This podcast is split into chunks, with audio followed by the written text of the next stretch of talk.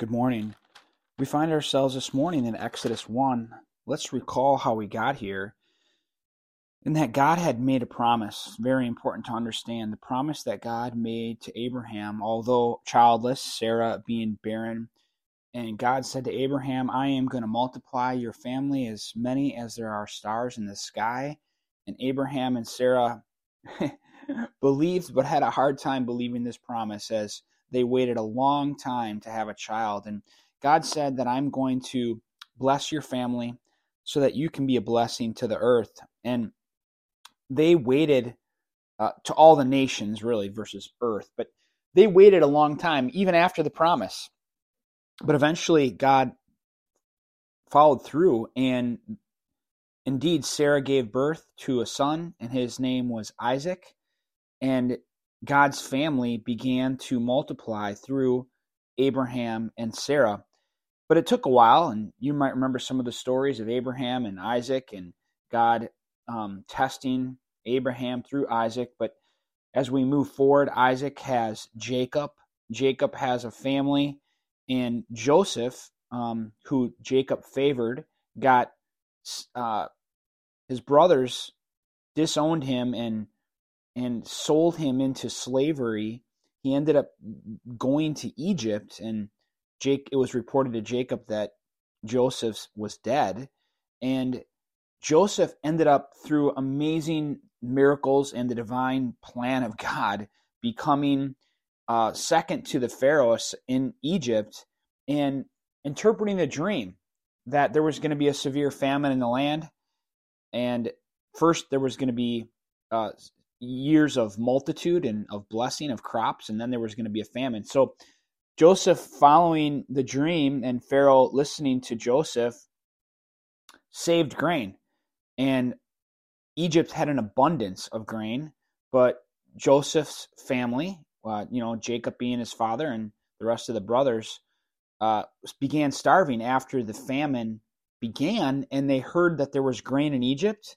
And eventually, Jacob's family then goes to get grain and you know through a series of events discovers that Joseph is alive and and the whole family Jacob's family Abraham's family fulfilling the promise of God ends up going to Egypt to survive. Now God said that they would multiply so he he protected them through this amazing divine intervention with Joseph.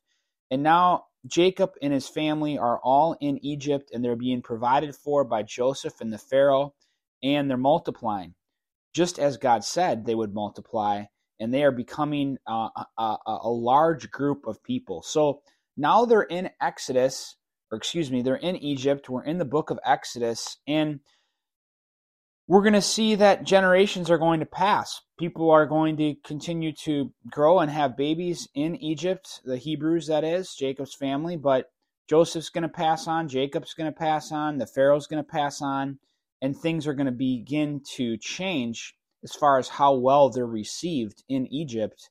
But God's promise is going to prevail. God's promise to Abraham, which is now Israel, which they are now in Egypt. So let's, with that backdrop, now go into Exodus 1. Now, these are the names of the sons of Israel who came to Egypt with Jacob. They came each one with his household Reuben, Simeon, the sons of Jacob, Levi, and Judah Issachar, Zebulun, Benjamin, Dan, Naphtali, Gad, and Asher. All these persons who came from the loins of Jacob were seventy in number, but Joseph was already in Egypt. Joseph died, and all his brothers and all that generation. Jacob had died at the end of the book of Gen- uh, Genesis. But the sons of Israel were fruitful and increased greatly and multiplied and became exceedingly mighty, so that the land was filled with them. And I, you know, if you've followed along my teaching, you know that I this is an objective of God. From the very first command of God is that I've created you in my image and likeness, be fruitful and multiply. And then God said, I chose a family and I'm going to make you multiply so that you can be a blessing to the nations. And sure enough, Israel, Jacob's family, are fruit, fruitful and increased greatly and multiplied in the land. You know, God did what he said he was going to do. You can trust God when he makes a promise. Now, a king arose over Egypt who did not know Joseph, he said to his people, Behold, the people of the sons of Israel are more and mightier than we. Apparently, they may have even outgrown the Egyptians, or at least more, more than what the Pharaoh of Egypt felt comfortable with. Come, let us deal wisely with them, or else they will multiply, and in the event of war, they will also join themselves to those who hate us and fight against us and depart from the land. So they appointed taskmasters over them, that is, the Israelites, to afflict them with hard labor. And they built for Pharaoh storage cities of Pithom and Ramesses. But the more they afflicted them, the more they multiplied, and the more they spread out, so that they were a dread in of the sons of Israel, meaning Egypt was dreading the multiplication. They were way out multiplying the Egyptians, and you know, because God was blessing them. God was blessing their wombs. God was blessing them just like He promised Abraham He would. It's happening. The Egyptians compelled the sons of Israel to labor rigorously, and they made their lives bitter with hard labor in mortar and bricks and all kinds of labor in the field, all their labors which they rigorously imposed on them. So Israel was not free they ended up essentially becoming slaves because they had to sell all their belongings in order to get fed in Egypt. And they became essentially slaves in Egypt. They weren't free, but God was allowing them to be there for a season because it was for their protection, for their multiplication. And eventually, and that's where we're headed in the book of Exodus, God is going to set his people free to be free to worship him and to develop a nation uh, in which they can follow Yahweh uh, you know, it's interesting to think about though. Uh, if we were to go back, and you know, we'd have to go back a long time now to Abraham. They, you know, they lived a little longer lives, and and the Israelites are going to spend several hundred years in Egypt before they get set free. So I want you to think about that as it relates to the promise and blessing of God. God is fulfilling his promise and his blessing to Abraham in multiplying his seed and his family. But yet, you know, he didn't get to see it all. You know, Isaac didn't get to see it all. Jacob, you know, he was starving and had to come to Egypt to get grain, and he didn't get to see it all. And Joseph, who was sent ahead, he didn't get to see it all. But yet, God, as you can see, is faithful to his promise. And I think we have to realize that, you know, sometimes we can make life all about us. Life's all about me. God, why are you not blessing me the way that I want? And, you know, we just have a short life. You know, if we're really, really blessed, we might live 100 years. It, but God has got something bigger going on than just in us. He's got a kingdom he's developing on earth, and then one that one day he's going to develop, you know, his, his, well, really on earth again, right? In the millennial kingdom. And we are part of that. We're, we're, we're living for God in this season of life, and God is engaged in our lives, but life is not all about us. Life is all about Him.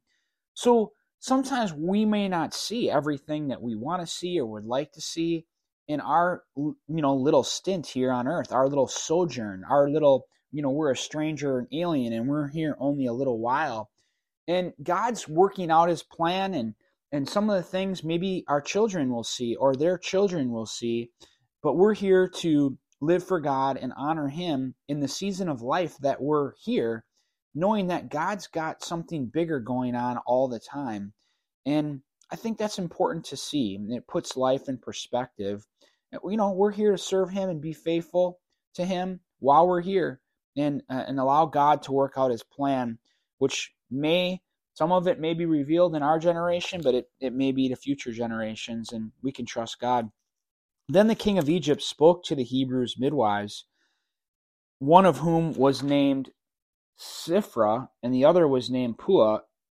And he said, When you are helping the Hebrew women to give birth and see them upon the birth stool, if it is a son, then you shall put him to death, but if it is a daughter, then she shall live. So Pharaoh's trying to get take things into his own hands here. He wants to stop the multiplication of the Hebrews, the Israelites in his land.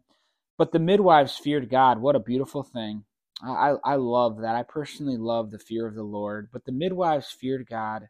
It did not do as the king of Egypt had commanded them, but let the boys live. Do you fear the Lord? Do you live to serve Him? Do you want to honor Him so much so that you have a proper respect and reverence for God that you don't want to do what God would not want you to do? And ultimately, that your authority is Him and honoring Him. That is what God desires. And these women, midwives, they honored the Lord and not following the king, but in following God. And you know, there's there's passages in the Bible that says, you know, we need to honor our government and our leaders, but that goes to the point where we would have to dishonor our Lord and then we need to put him first. And that's what they did here, and God was pleased. So the king of Egypt called for the midwives and said to them, Why have you done this thing and let the boys live? Because they weren't they weren't doing what he asked. The midwives said to Pharaoh, Because the Hebrew women are not as the Egyptian women, for they are vigorous and give birth before the midwife can get to them. And that possibly is like a somewhat lie mixed with truth. Like they're saying, hey, these women are producing these babies and they're coming out quick and we can't get there. And, you know, maybe God, in his grand scheme of multiplying the Israelites, was making the Israelites' birth just happen rapidly and easily and quickly. And they were having a hard time managing that. And, uh, you know, they also didn't want to take the boys' lives because they feared the Lord. So God was good to the midwives, and the people multiplied and became very mighty. God's fulfilling his promise. Don't forget about the promise of the Bible, Genesis chapter 12. Because the midwives feared God, he established households for them. Look at that. Because the midwives feared God, he established households for them. I'm telling you, there's blessing in fearing the Lord. There's blessing in honoring Him. Oh, that we would just honor Him in His word and fear the Lord. There is blessing in doing that. Hallelujah.